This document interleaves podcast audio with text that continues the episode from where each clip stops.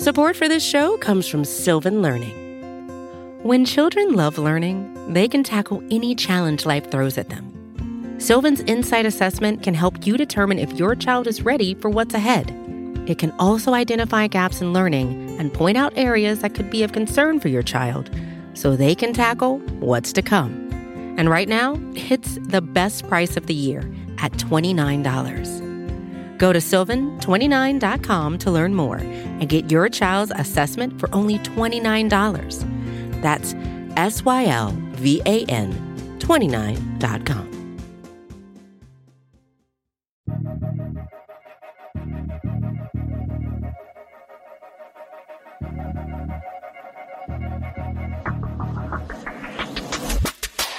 And away we go. It's another edition of the Arrowhead Pride Editors Show. I'm the editor in chief of ArrowheadPride.com, Pete Sweeney, joined by my esteemed deputy editor, John Dixon. It is Tuesday, September 8th, just two days shy of the Chiefs' season opener against the Houston Texans. John, can you believe it? No, I, I don't believe it. I can't believe it. It doesn't seem real to me. I mean, if this is the weirdest season I've ever been through in my life, um, and that's probably true for just about everybody, I suppose. But uh, man, this is this is surreal to me. It doesn't doesn't feel real at all. Yeah, by now, in what is still the off season, I guess, for a couple more days and hours and whatnot, I would have been to the practice facility for the draft and off season mm-hmm. workouts, and I would have yep. been up and down from St. Joe, but it's just been home every day trying to talk to as many people as I can to get a, a feel for this team, taking part in Zoom press conferences, which we'll be playing some for you today very very odd off season but I, I i have to say even with the odd off season and even these weird feelings where it just simply doesn't seem real i'm so ready for the chiefs opener. I'm so ready to see what this team looks like. I want to see Clyde Edwards Helaire. Is he the real deal? I'm ready to see Patrick Mahomes play football again. He hasn't played football in six months. We usually get to see a few plays at training camp where you're turning heads. Maybe he's working around the uh, around the the back pass for 2020. We haven't been able to see any of that. So it'll be all in one shot. And the difference this year that'll be really interesting, John, is it's going to count right away. Hmm. Yeah. This will be this will be unlike anything we've ever seen before. But you know, I wonder, I wonder if I will feel differently after watching America's game on NFL Network on Wednesday night. If that will be the moment where I finally realize this is real, this is happening. Um, because, you know, once we see that America's game episode, it's the cycle. You know, it's the end of the cycle. So we'll 100%. see how I feel Wednesday night. Yeah, that's a that's a good point. And we're going to get into the latest Chiefs news ahead of this game on the podcast. We're going to get into some reaction from the 53-man roster announcement over the weekend. John and I are going to go through our five burning questions for the 2020 Chiefs season. But first, John, you alluded to it. I'm going to read the PSA, if you will. The night before the 2020 NFL regular season kicks off, NFL Network celebrates the defending Super Bowl champion Kansas City Chiefs with a pair of documentary features. Wednesday, September 9th, America's Game 2019 Chiefs at 7 p.m., followed by Times Yours, Andy Reid, and the 2019 Chiefs. That's at 8 p.m. Arrowhead time. So it's 7 o'clock and then 8 o'clock. The two NFL Network specials on Wednesday night. And for years, you've watched these specials, and they've been about other teams. For the first time in 50 years, you get the two chief specials. I, I read that Eric Stonestreet and Arrowhead Pride reader Paul Rudd will be the voiceovers for these documentaries. So, must watch television the night before the regular season opener. Right. It's going to be fun to watch those. Um, and I, I'm not aware that there have been additional documentaries about Super Bowl winning teams in the past. Or maybe there have been, and I haven't noticed because they weren't the Chiefs. You're saying it was just America's game? Yeah, yeah. I haven't been, uh, you know, I've never run across one of these uh, season documentaries about a Super Bowl team aside from America's game before. and uh, maybe they just felt that Reid's story was more compelling. He they, he is going to talk about his 14 seasons in Philadelphia, according to the information we've seen, and uh, so maybe they felt this was a, a, special circumstance where it was deserved. Um, so it'll be interesting to see how they play that out. And now I'll have to do some research and find out if it's ever been, been done before. it was a 21 year journey for Andy Reid that, don't forget, yeah. included four straight trips to the NFC title game. That is right. gut wrenching as a, right. a head coach to, to go through that and never to be able to get it done. Uh, Travis Kelce did a nice job talking about that at the parade. So, yeah, this will be one final, I think, goodbye to the 2019 season for Chiefs fans where they can relive it one more time. I know there'll be some type of banner ceremony on opening night, but that's about it. And then it, it is finally time to see if they can do this again. So let's get into the latest Chiefs news right now. Uh, we have our first injury update of the season with the Chiefs Texans injury report coming out on Monday. Travis Kelce and Derek Nnadi were limited to start the week, Juan Thornhill was a full participant. And then on the Texans side, you had Brandin Cooks and cornerback Lonnie Johnson uh, that were both limited among five names for the Texans, but those are the ones to focus on. I think the big surprise here for Chiefs fans is the fact that there's some kind of knee issue with Travis Kelce where it seems like they're being cautious. I don't want Chiefs fans to get too nervous here. Don't forget, Kelce was limited heading heading into last year's divisional round game against the Texans, and he went off for 10 passes, 134 yards, and three touchdowns. So, again, worth noting. I, I think the the most important thing here is that Juan Thornhill was a full participant. Right. And I agree. I don't think there's uh, any need to get worked up about these two players being limited in practice. Kelce's old enough now. Um, you know, he had that IT band surgery last year um, that is going to be a problem for him probably for the rest of his career. And um, uh, so we're probably going to see this happen with him uh, on a fairly regular basis through the course of the season. So I wouldn't get too worked about too worked up about it just yet. Nnadi, of course, had you know some ankle things right. that he dealt with in the seemed like a cleanup cleanup ankle surgery in the offseason. Right. So they're just so, being cautious. I just yeah, I wonder yeah. about snap counts for both Nnadi and for Thornhill, even though Thornhill's full in this game, just because I I think you better be safe than sorry. I mean, we hear so often how you're not in football shape till you play football. Well, in reality, especially giving the yellow jersey that the quarterbacks get and how you don't necessarily go full uh, tackle 150% mm. until you're playing a team in another jersey. You're getting real football for the first time on Thursday night. That's the real unique part of this offseason. So I just wonder if the Chiefs are cautious there. Rem- remains to be seen. We'll monitor those injuries. You can check the updates at arrowheadpride.com.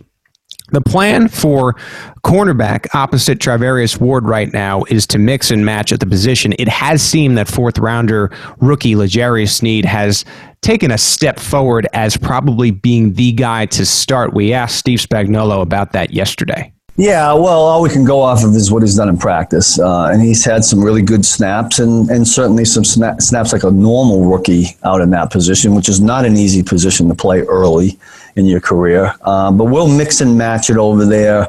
Uh, we got some. We got confidence in LJ. He's a hard worker. Even from the first day he got there, I thought he was one of the better better competitors that was out there. And if you're going to play out of that position, you've got to compete. You got to be a, an elite competitor. Uh, you got to let things just roll off your back if it doesn't go so well. So those are the things we maybe we don't know about some of our guys is you know how they react to adversity. We try to give them as much adversity in practice, but it's not, nothing like the game. So that is going to be one of the things we'll focus on is when it doesn't go right, uh, can we bounce back up and come up with a good play? I've thought more and more about this, and I, I've been surprised that Sneed has been the guy. But I think the idea behind it is the Chiefs have Tyrann Mathieu to make sure that he's in the right place during the entire game where he's on the field and, and could say, Don't forget, Sneed, you have these things that you have to do on particular plays. And then I think about well, why Sneed and, and, not a guy like Hamilton, who is expected to be more in a Rashad Fenton role. You just heard Steve Spagnuolo talk about how Hamilton may step in from time to time, and I just think it's it's potentially Sneed's forty time, where you have the crutch of Tyrann that can help him get through maybe his rookie woes. But then you have a 4.37 40 time when you have a guy that you have to be really careful with, with Will Fuller. And uh, of course, Brandin Cooks now in the mix there. And the one thing that you know about Sneed is he can stay with these guys as they try to stretch the field. So I think that that could be one of the reasons the Chiefs are going with Sneed early in this game. I know they've talked about potentially kicking Rashad Fenton out to the outside. I just don't see it. I think he's the snap guy this year, as Steve Spagnuolo has shown in the past. Yeah, I, the more I think about it, I would agree with you. Um, it to me it just seems like a, a decision between uh, Fenton and uh, and Hamilton uh, because that's the way they typically roll with these things. Spags doesn't like to put rookies out there unless he has no choice. He'll put a guy out there if there's an injury situation. It would be uncharacteristic for Spagnuolo to put uh, Sneed out there as a rookie in the opening game of the season. However, um, the piece that uh, Craig Stout wrote on arrowheadpride.com this morning kind of turned my head a little bit, uh, where he's looking right. at Antonio Hamilton as a guy to take uh, the role that uh, that Kendall Fuller had last year as a hybrid safety in Spagnuolo's scheme. And that makes a lot of sense to me. So I'm I'm coming around to where you are, I think, now that, that they're going to go ahead and, and give Sneed the opportunity to play on the outside and keep everything else pretty much the the way it was, just with a different guy as that hybrid safety. We'll see who's up for the Chiefs. I, I don't I don't get the feeling that BoPete Keyes is going to be ready to be active. So I, I think yeah. you see the four cornerbacks and a, a, group of those safeties. Of course, Sorensen, Thornhill, um, Mathieu. We'll see Tedric Thompson and Armani Watts. I know they're important too. Probably special teams. So uh, we'll see who's up for the Chiefs when they play this game. One of the major questions this offseason for the Chiefs has been will Clyde be ready to go? And Eric Bieniemy said that when the lights come on on Thursday night, he has confidence in his 21 year old running back. You know what? We put him through uh, through a lot of different tests. This, uh, I mean, this uh, this training camp. He's had an opportunity to to get out there, work with the ones. Uh, obviously, our training camps are tough. We want to make it tough just because of the way we practice. We practice with a high volume of reps. We practice at game speed, and on top of that, it's okay if he makes a mistake. The thing that we want to do is see how he handles those mistakes. Now, everything that we do in practice obviously cannot simulate a game as far as game speed and all the collisions that will be made. But one thing that we do know the kid has mentally and physically prepared himself for this point, but he does understand that, hey, when those lights turn on, it's time to go. And he'll be ready to go. Clyde kind of got the shaft here without a preseason and not being able to go through those preseason reps and, and whatnot. But what I think you like about him as he is stepping right into the starting position is the fact that he played for LSU, which is as bright of lights as you could possibly get, that's not at the NFL level. They go mm. undefeated. He had over 1,800 scrimmage yards and 17 touchdowns. This is, of course, a- another level, but at the same time, I just feel like having gone through the LSU experience, you feel a little bit better thinking about that than him coming from, for example, what would be maybe like a D2 program or mm-hmm, a D1 sure. program that's just not as um, a high standard. Missouri Science and Technology in mm, Rolla, for example. Yes. you know, his, I don't think there's anybody, a player or a coach, who has had anything less than absolute praise for Edward right. Zelaire since he arrived in Kansas City. Um, you know, I hate to be overconfident about this stuff, but it looks like he's going to be spectacular. Um, yeah. But y- you just don't know. You heard those questions during the press conference yesterday because there's the, this weird parallel to Kareem Hunt because mm-hmm. it seems like Clyde is a really elusive player, even in the National Football League. Anthony Hitchens talks about that during training camp. And they have a similar skill set in that they are receivers out of the backfield comfortable between the tackles. And here you'll have a situation because of the opt out from Damien Williams where he's making his debut on the other side of Banner Night.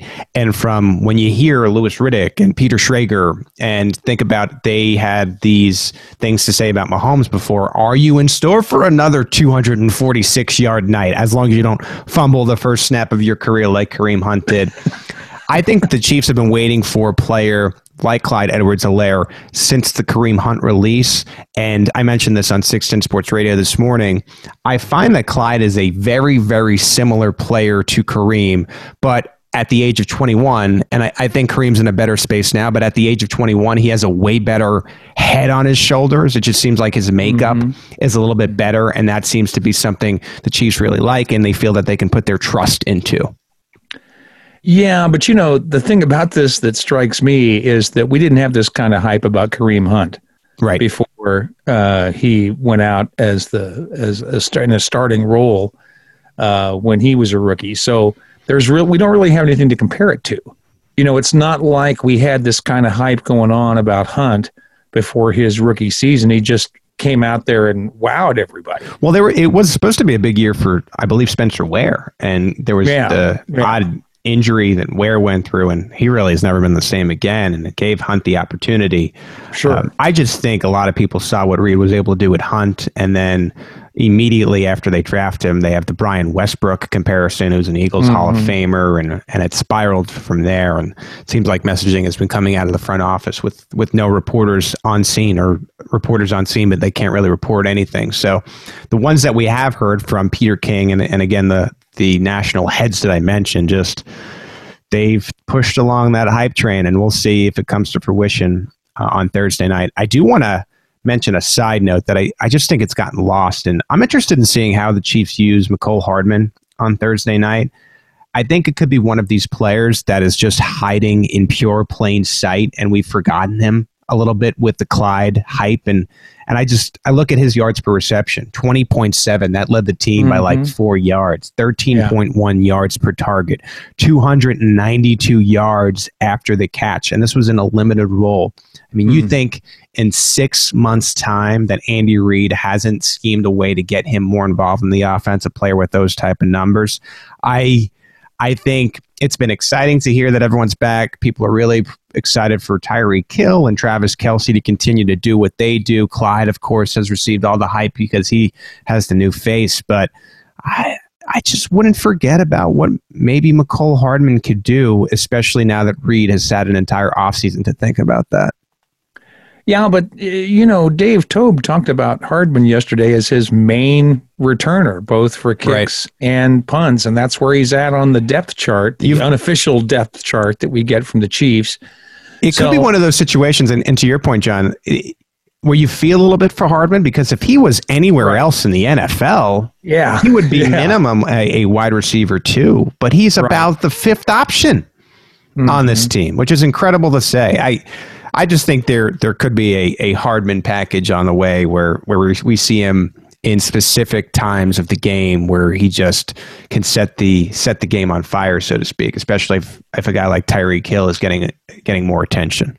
But as you said, last year that was the role he had in the Chiefs as the main kick and punt returner, and he still got on the field, even with the same group of wide receivers on the field ahead right. of him. He was still able to find opportunities to perform and did very well you know, I, it's just it's just not quite his time yet. Um, the way it played out with Ty, you know, we all expected a repeat of the Tyreek Hill scenario where he spends right. one year as a returner and then comes back as a as a bigger contributor in the regular offense after one season. We all expected that to be the case with Hardman, and it hasn't just because the situation's different. You know, who were the wide receivers on the team during Tyreek Hill's rookie season? You know, there was room for him to come in there. There isn't room for Hardman to come in right now. To his Probably credit, Hardman has said in the past, I mean, he wants to be one of the better kick returners in the league. So he's embracing his his role right now and and he's young, young kid, so he's he still has a long future to, to to come into his own as a wide receiver. And who knows how this plays out with Sammy, who we'll talk about in a few yeah. segments here. Where we'll Sammy there. leaves after next year, we're going to need need to have a wide receiver step forward, and that could very well be um, Hardman. Yeah. Want to get into our last story of this news block, and that is Dustin Colquitt, a, a bittersweet story, I think, lands with the Pittsburgh Steelers. Uh, worth noting, the Chiefs still have one practice squad spot to fill. Tyler Newsome apparently visited the team this week, one of three tryout players, as, as they're trying to figure out who they're going to put into this role. So, putting your tinfoil hat on, I just wonder if there is a safety net thing going on with Tommy Townsend, who you've never seen punt in a real game before, and Colquitt was reportedly visiting the Steelers and having a tryout, and he was still in the area. Was it a case if the moment was too big for Townsend, maybe they called Colquitt back and he just rejoined the team? He was at the ring ceremony the other night. It's not like he really left yet, uh, but he finds a job with the Steelers, which is where his his father won two Super Bowls. And so I, I think if you're a Chiefs fan, especially now that you're over the Steelers having your number in the playoffs thing, that's long gone. yeah. You don't you don't mind seeing Colquitt go to the Steelers. No, not at all. And I'm and I'm glad he got to go back to where his dad played. I'm sure that means a lot to both uh, Dustin and his father uh, that he's able to go back there. Those those kinds of of ties last for a long time. So I'm really pleased for him, and I'm mystified by what the Chiefs are doing, uh, looking at, at Tyler Newsome. He uh, apparently worked out for the Patriots about a week ago, and nothing happened. And uh, then came to the Chiefs and, and did a workout. I, I, he must have gone straight from Foxborough into uh, the three day protocol to get into the Chiefs facility and have a workout on Monday, uh, based on the timeline. So, um, yeah, I, we said when Newsome was released from the squad to get it part of the move to get them down to 80 players that the Chiefs just couldn't afford to have a punter battle in camp. Uh, that was a luxury they couldn't afford with an 80 man roster at that point. And I wonder now if the plan all along was to have one of these punters on the practice squad uh, going into this season with the uncertainty of having no preseason games, et cetera. So now they're trying to get that back. They got through the problem about having a punter battle in camp. And now they just feel confident enough in Newsome that they could put him in their back pocket just in case things go badly. That's an interesting theory. And you think about specialized positions. I mean, there's been talks as to whether or not teams would quarantine a quarterback this yeah. year. The punter is really specialized are. too, where not just anyone could walk off the street and punt. So sure. you can understand where maybe that is the thought process behind that. But that wraps up your Chiefs news as we're getting ready for Thursday night football coming at you real fast here on the Editor's Show. When we come back, we will talk about the 53 man roster, some slight surprises that came out of it. We'll hear from Chiefs general manager Brett Veach and a quote from Chiefs defensive coordinator Steve Spagnuolo. Stay with us on the Arrowhead Pride Editor's Show. Back here on the Arrowhead Pride Editors Show, Pete Sweeney, John Dixon, the Chiefs cut down to their 53 man active roster over the weekend. And for the first time, I think in a long time, it was pretty chalk.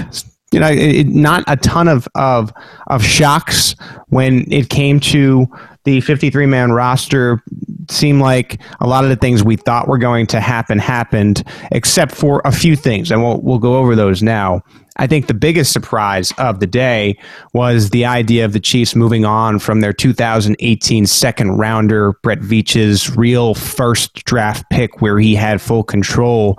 And the Chiefs said, you know, to Breeland Speaks, uh, thanks, but no thanks. Goodbye. Uh, that defense line position is probably our deepest position. Um, you know, with with Breeland, uh, different scheme when we got here, and uh, you know, I, th- I thought he and our staff really thought his rookie year did some things that you can really lay a foundation on. And, uh, you know, we all know that he came in a little out of shape the, the next year, and, and then he had the injury. So uh, I think when you get behind the eight ball in professional football, it's tough. And then when you get behind the eight ball on a roster with a deep defensive line, it's even tougher. Uh, we'll say this credit to the kid. He did come in in shape and, and, and worked hard to get that, that weight off. Uh, again, he was just up against a, a, very deep and talented defensive line class, and in, in our our staff and uh, both coaching and personnel staff, and we were always committed to doing what's what we feel is best for the team and playing the best players and and the guys that were on our active roster. We felt that day by day and the way they graded out that they just performed better and they deserved to be on the team. You know, good GMs will draft and trade well. I think great GMs draft and trade well and know when to cut their losses. So this wasn't right. a pride thing for Brett Veach. He knew what everybody else knew. Came in overweight last year. Felt a little bit like a joke. Was able to do it without the weight a little bit and show something this off season, but it, it just was too little too late. Yeah, absent James Palmer's report from a week ago uh, that uh, Turk Wharton, Turk, Turk Wharton, Turk Wharton was now that we know his nickname was going to likely make the 53 man roster. Uh, we would have had some real thunderbolts here uh, because I think most people expected Speaks to make the team, come into Right. camp in shape. That seemed to be the big problem last year. He seemed to do okay in Spagnuolo's offense, or excuse, excuse me, in his defense, and uh, you know might have been in a position to make the active roster last season, and then he got hurt and missed the whole season. So nobody knew how knew how he could have worked out. part, Um, part of I think the attractiveness of, of Breeland Speaks as a player though was the fact that he was a girthy guy. He had he Right. had some weight to him and that big guy thing. good weight when he was Yeah. at at Ole Miss. And it seemed like when he came to the Chiefs last year it was bad weight where he it just was non-athletic. And then you fast forward to this year after a year on IR and he almost looked a little too skinny for a football player. So you, mm-hmm. I wonder if he went in the other direction. I, again, I wasn't at practices every day, so please keep that in mind. But from pictures and, and whatnot, he just didn't even look to me when speaking to him on Zoom like he had that big guy girth that, that you would maybe see in, in a defensive lineman. And so I I just think this got too off the rails and the Chiefs moved on. And more telling than anything is he wasn't claimed. He was unclaimed. He was a second rounder that went unclaimed. Yeah, but you know, looking back on it now with hindsight, now that we know that Speaks was on the chopping block for the roster, and putting that together with the information we got about Turk Wharton last week, we should have seen this coming. It really shouldn't have been a surprise if, that Speaks would be the odd man out here. And uh, things always look a lot easier to figure out in hindsight, of course. But Part look at, but I'm putting Yeah. this down as something I'm going to remember going into the future. When you hear about some untested, unheralded rookie is going to make the 53 a week before the final cutdown, that means somebody you think is going to be on the roster is not going to be on the roster. part of the reason the Chiefs felt comfortable was because of the play of Taco Charlton, the former first Right. rounder who they brought in Right. during the offseason. And as as John mentioned, and we'll, we'll turn it over to Steve Spagnuolo here, Mike Danna, the fifth rounder, and uh, Turk Wharton, the undrafted free agent. Listen, we've been really pleasantly surprised with a couple of guys that have come in here and didn't we didn't really know a lot about. Uh, but you're talking about Turk Wharton. Uh, he's been a nice surprise. Coach Daly has done a great job with him. Uh, Demone Harris was with us. I think you were talking about Damone, right? Uh, he was with us last year, and of course he got dinged a little bit, but we know what he can do. And uh, Mike Danna, another pleasant surprise. Those two guys, I'm talking about Turk and Mike. Um, listen, for guys that have not been in the NFL very long, they sure operate like true pros. Um, they learned it somewhere along the way. Uh, but from the standpoint of, we, we, and we noticed it right in those Zoom meetings. Uh, I remember Coach Daly talking about both those guys specifically. Um, how much he was looking forward to working with them because in these meetings that you and I are doing right now, he was thoroughly impressed, and he, they've just those two guys have just continually uh, impressed the coaches. I mean, I could see it now. David Johnson thinks he's going to have this big comeback gear. Comes in with a full head of steam, runs right into Turk Wharton in the middle for the Chiefs. and, he- and that's the end of it for David Johnson. Thinks he's going to have a comeback. Not against Turk, Dave. Uh, I'm, I'm excited for these guys. Uh, they had a a probably tall climb to make make the the roster, Sure. especially Turk more than Mike, who was a, a draft mm-hmm. pick, and and good for him to to do it. And I, I know that Taco was probably in his last chance. And so, whereas you feel disappointed for Breeland Speaks, good on these guys to show enough to to make the 53. Yeah, and, and you know, again, this is all hindsight. We're hearing Spagnuolo talk about this after we know these guys are on the team. We didn't get, we weren't getting these quotes uh, before the final cutdown. and I don't know if that's because we weren't asking the right questions, or um, we just didn't. The the people who were at practice just didn't see these things going on. But I also think that it says something about what coaches value versus what fans value. Fans value guys who make these plays on the field, and coaches value that too. But coaches also really value guys who are coachable. That uh, that they can say you need to do X, Y, and Z, and they go out and do X, Y, and Z, and that's exactly what Spagnuolo's talking about when he's talking about Wharton and Danna, uh, even in the Zoom meetings, impressing the coaches as being guys who could learn things, pick things up, and be ready to execute them the way they were told. Want to turn it on to the other side of the football and, and go through our, our one real surprise, I think, what is it, running back there on offense, Mhm, um, yeah. where we thought DeAndre Washington probably because he's a veteran and has shown something in the past at the NFL level, really, that he would be the RB three, and it, it really played out a, a lot differently than than we thought it, it ever might. Darrel Williams is the RB two. Darwin Thompson kept as the RB three. Brett Veach spoke about running backs over the weekend. You- with Darrel hitting Darrel first, he's one of those guys that um, he he's been here for such a long time, and there's a lot of trust in regards to his ability uh, in all phases of the game, running and blocking, in particular pass pro too. I mean, he's he's really good in pass pro. He's taught Clyde a lot. Certainly, we're all excited about Clyde. We know what he can do, and, and he'll continue to learn and grow. And, and you know, we think certainly he has a extremely high ceiling.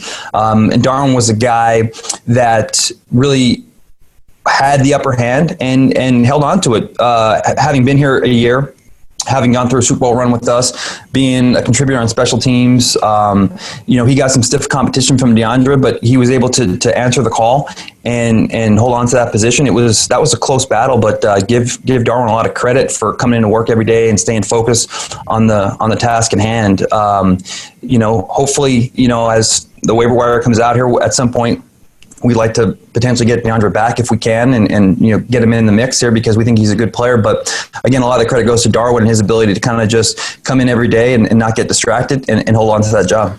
Washington was indeed added to the Chiefs practice squad, so the Chiefs have control really of, of the four of them right now. But Darwin Thompson, I I remember his press conference and and I just got the feeling from it during training camp. I said, This kid is not gonna allow someone else to take his job. and and it really felt like that. It just seemed like a non-option for him and, and he was talking a big game and, and and it seemed a little bit loud for what somebody who was fighting for a roster spot, but he was sure of himself and, and sure enough, the 53 man roster came around and and the Chiefs kept him instead of DeAndre Washington. Yeah, maybe he knew more than we did. That's always the possibility when you're talking to a player. I think that Washington would have made the 53 if it weren't for the situation with Deon Yelder.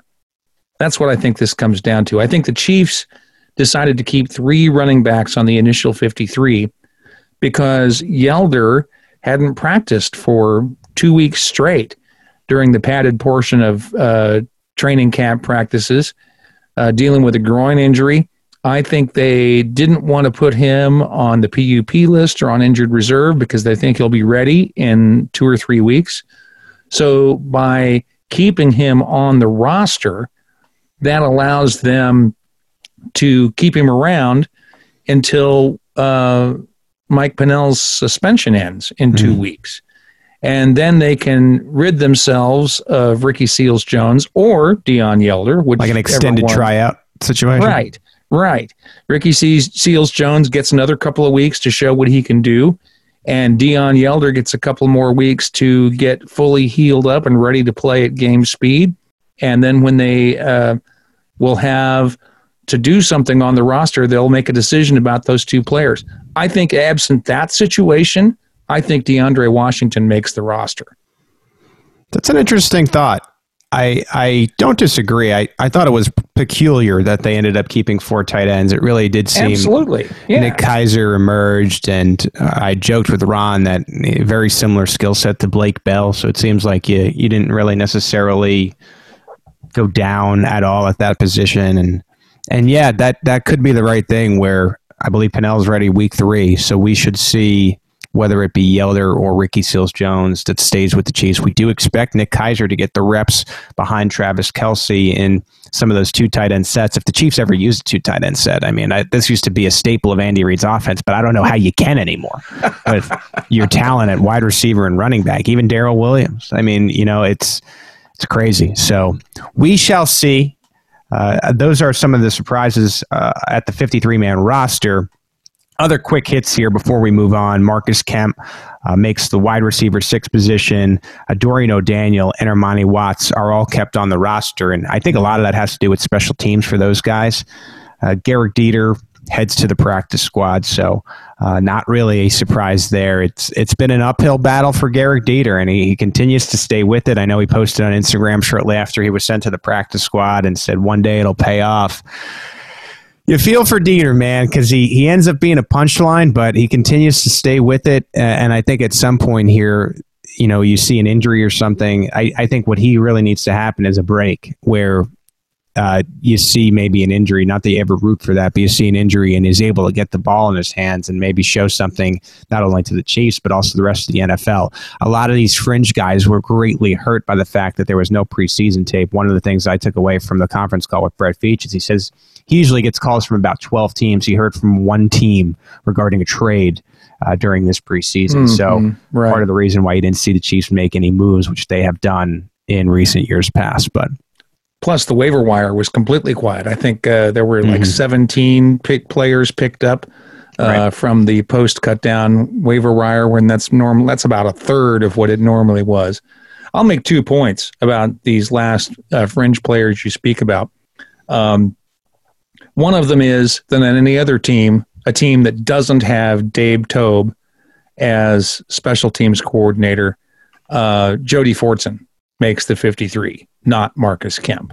Um, I think Marcus Kemp is a special teams player and a really, really good one who can come in there and play wide, wide receiver.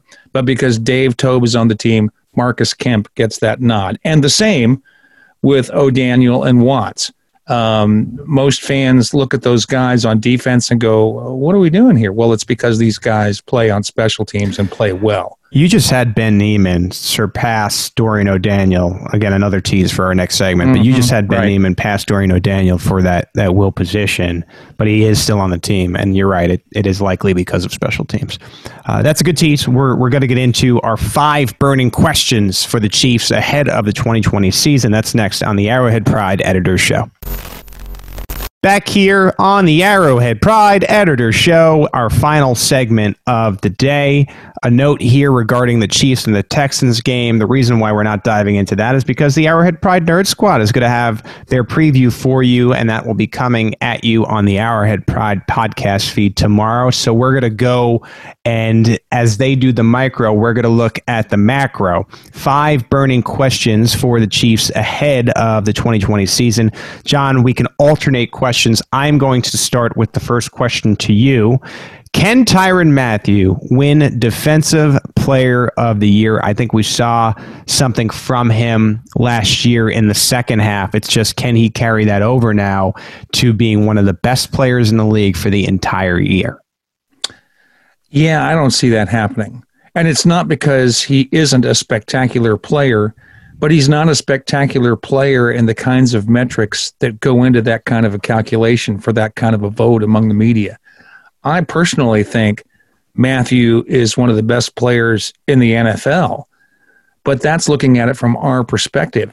You know, what he does on the field, his versatility, his skill set, not only can he play all these different positions in the secondary, he can play them at an elite level. And on top of that, he is an incredible leader on this team, made an enormous difference in the attitude of the defense, their accountability towards each other, how they felt about themselves. Those things are not tangible. Those things aren't things that can be measured, like sacks and interceptions and pass breakups and that kind of stuff.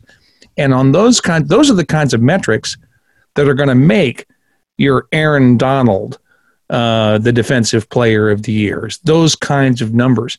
I don't think Mathieu's ever going to have those in his career, but for my money, he is going to be the defensive player of the year. I just don't think he's going to get that accolade. Yeah, it was interesting. He did end up get, getting the two-time All-Pro in one year last year, mm-hmm, right? Which which was I you know quite a feat. It's it's not easy to get that. I think Christian McCaffrey was the only person to to get the the two-time in two different positions. You're right. I I think if he can continue what he did in the second half of last year, he's actually joked and excuse me because I'm misremembering the number, but he's he said that he had a number of dropped balls last year.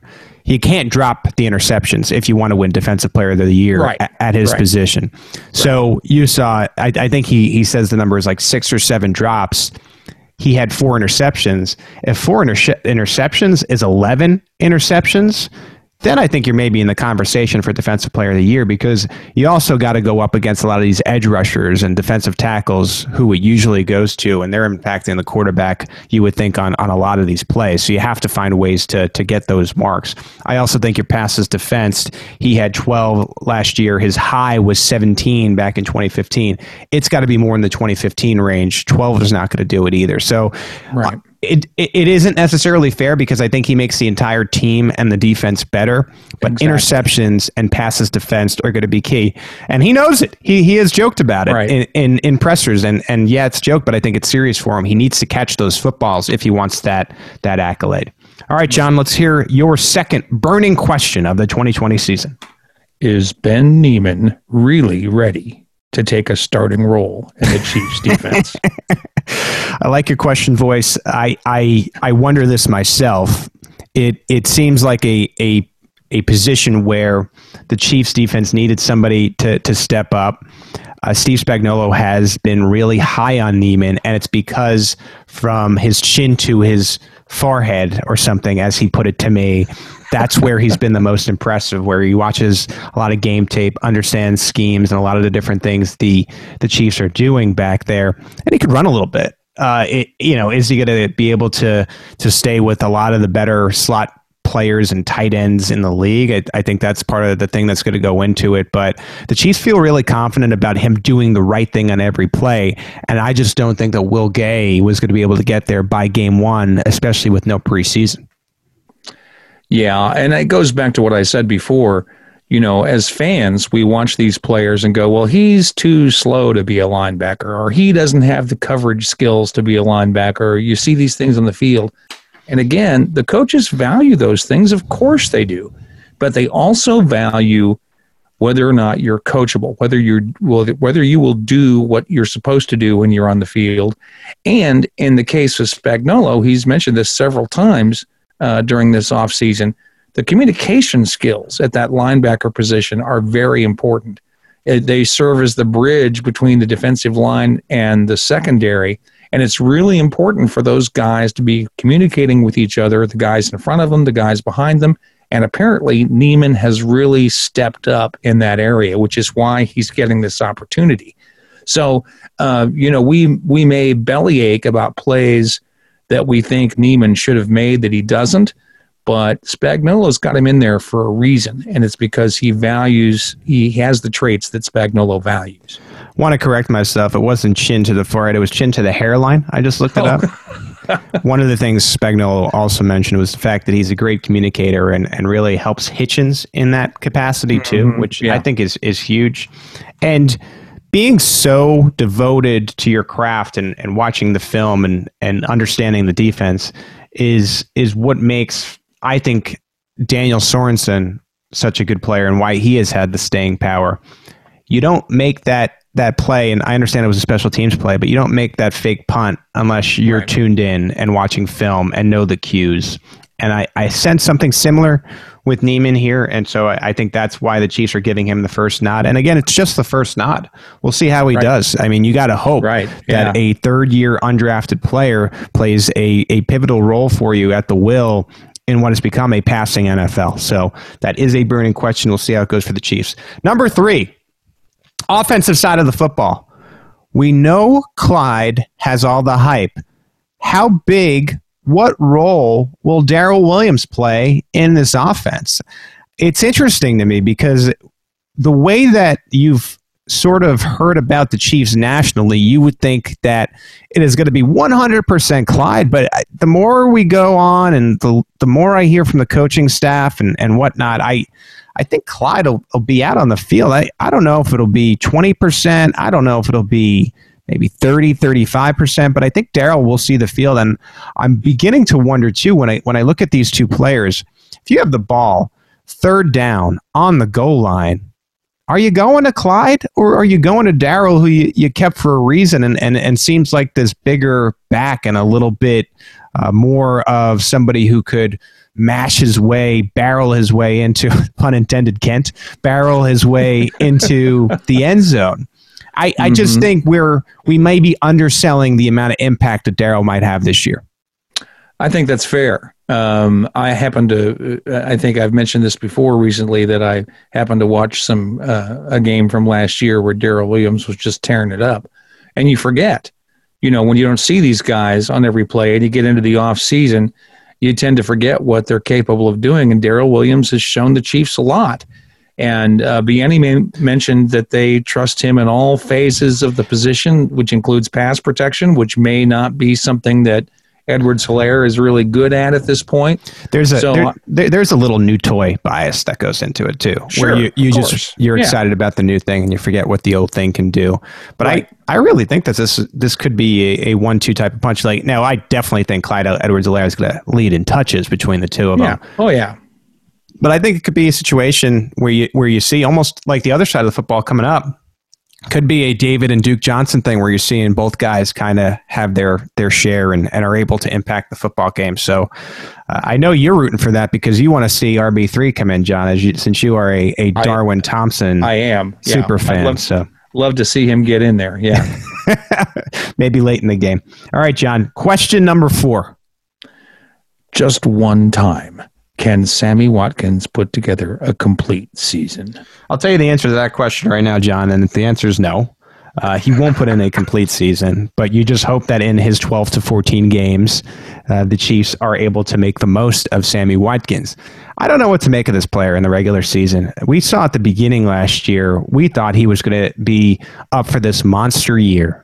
And and he had that insane number that he put up. Was it week one or mm-hmm. yeah. week one? and you said, finally, finally, Sammy yeah. Watkins has arrived to the regular season, and you didn't really see him again until the playoffs. Mm-hmm. A huge gap of, of of time, and man, he was important in the playoffs in in really uh, getting it done for the Chiefs. But you, you would just love to see him feel completely healthy throughout the year. I would love to see a 16 game number in his starts, but I it, it it's hard for me to to feel like someone that would ever in a million years bet on that at this stage. He hasn't played in 16 games since his rookie season.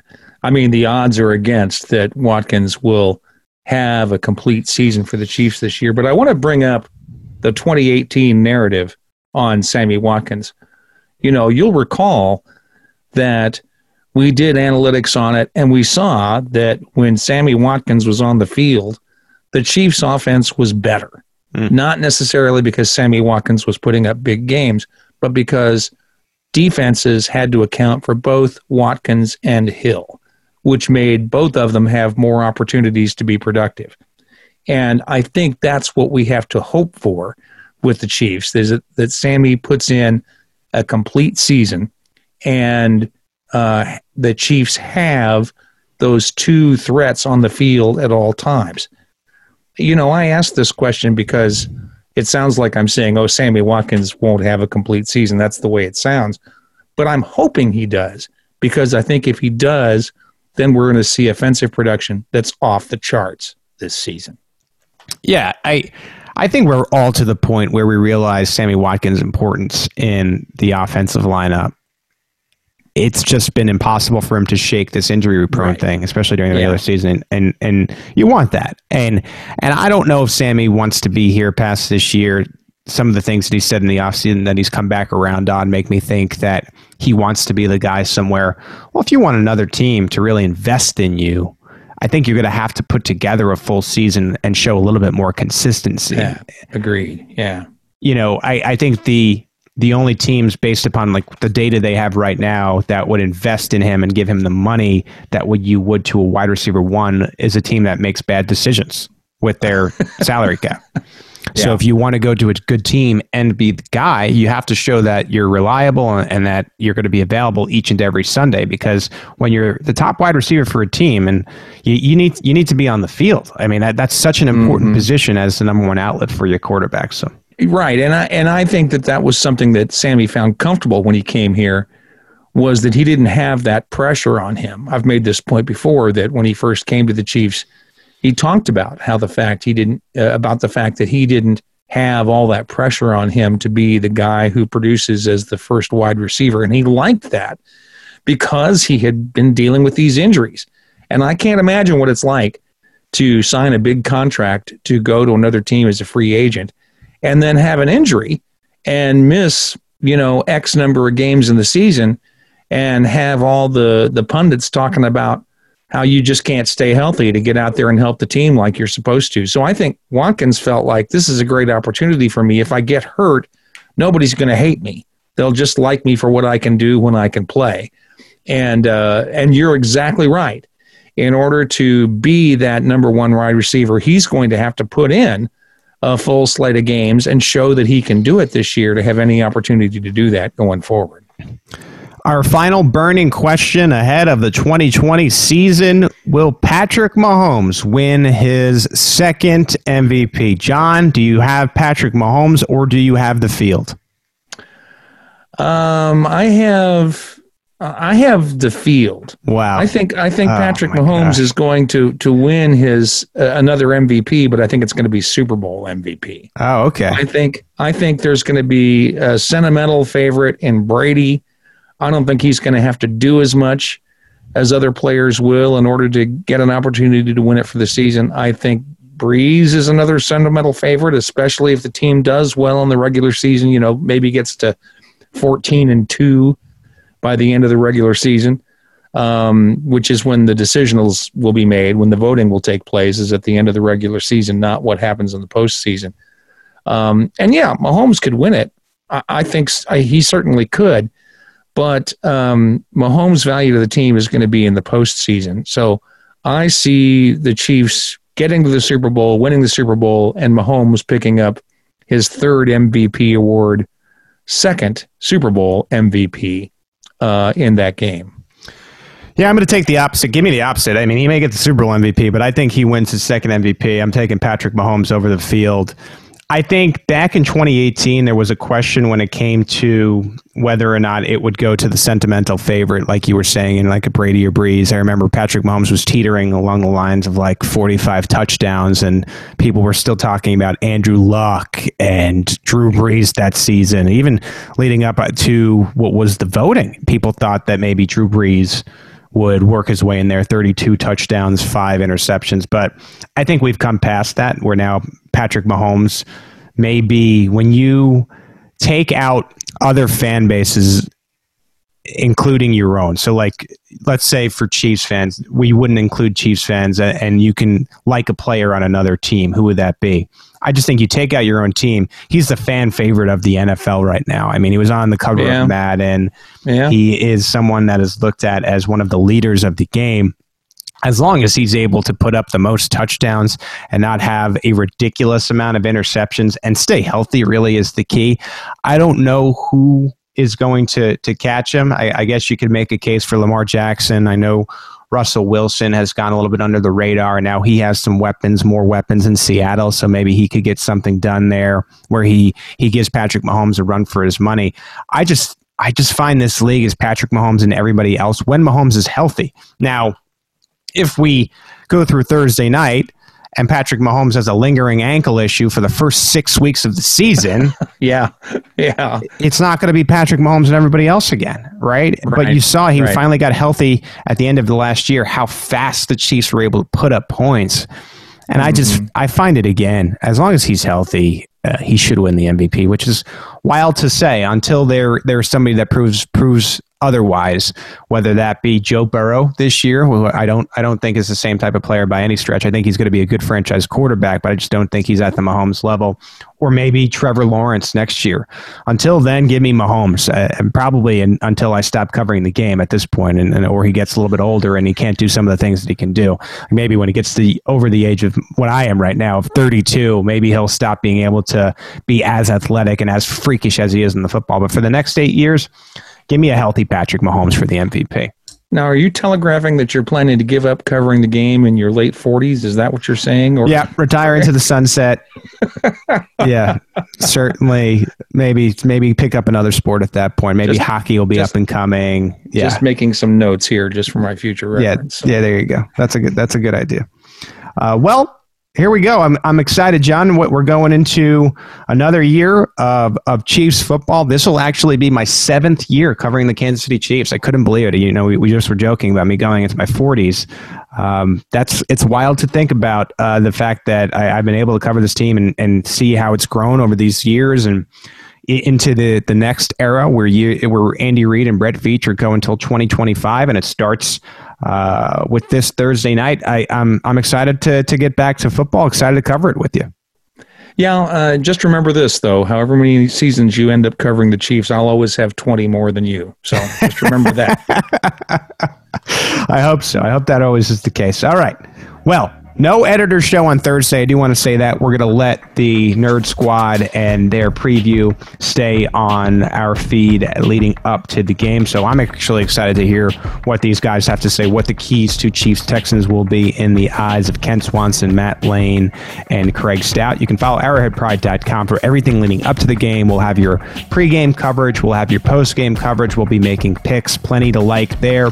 John Dixon. You can get at him at Arrow Headphones. I'm at PG Sween. For John Dixon, my name is Pete Sweeney. Thank you for joining us on the Arrowhead Pride Editors Show.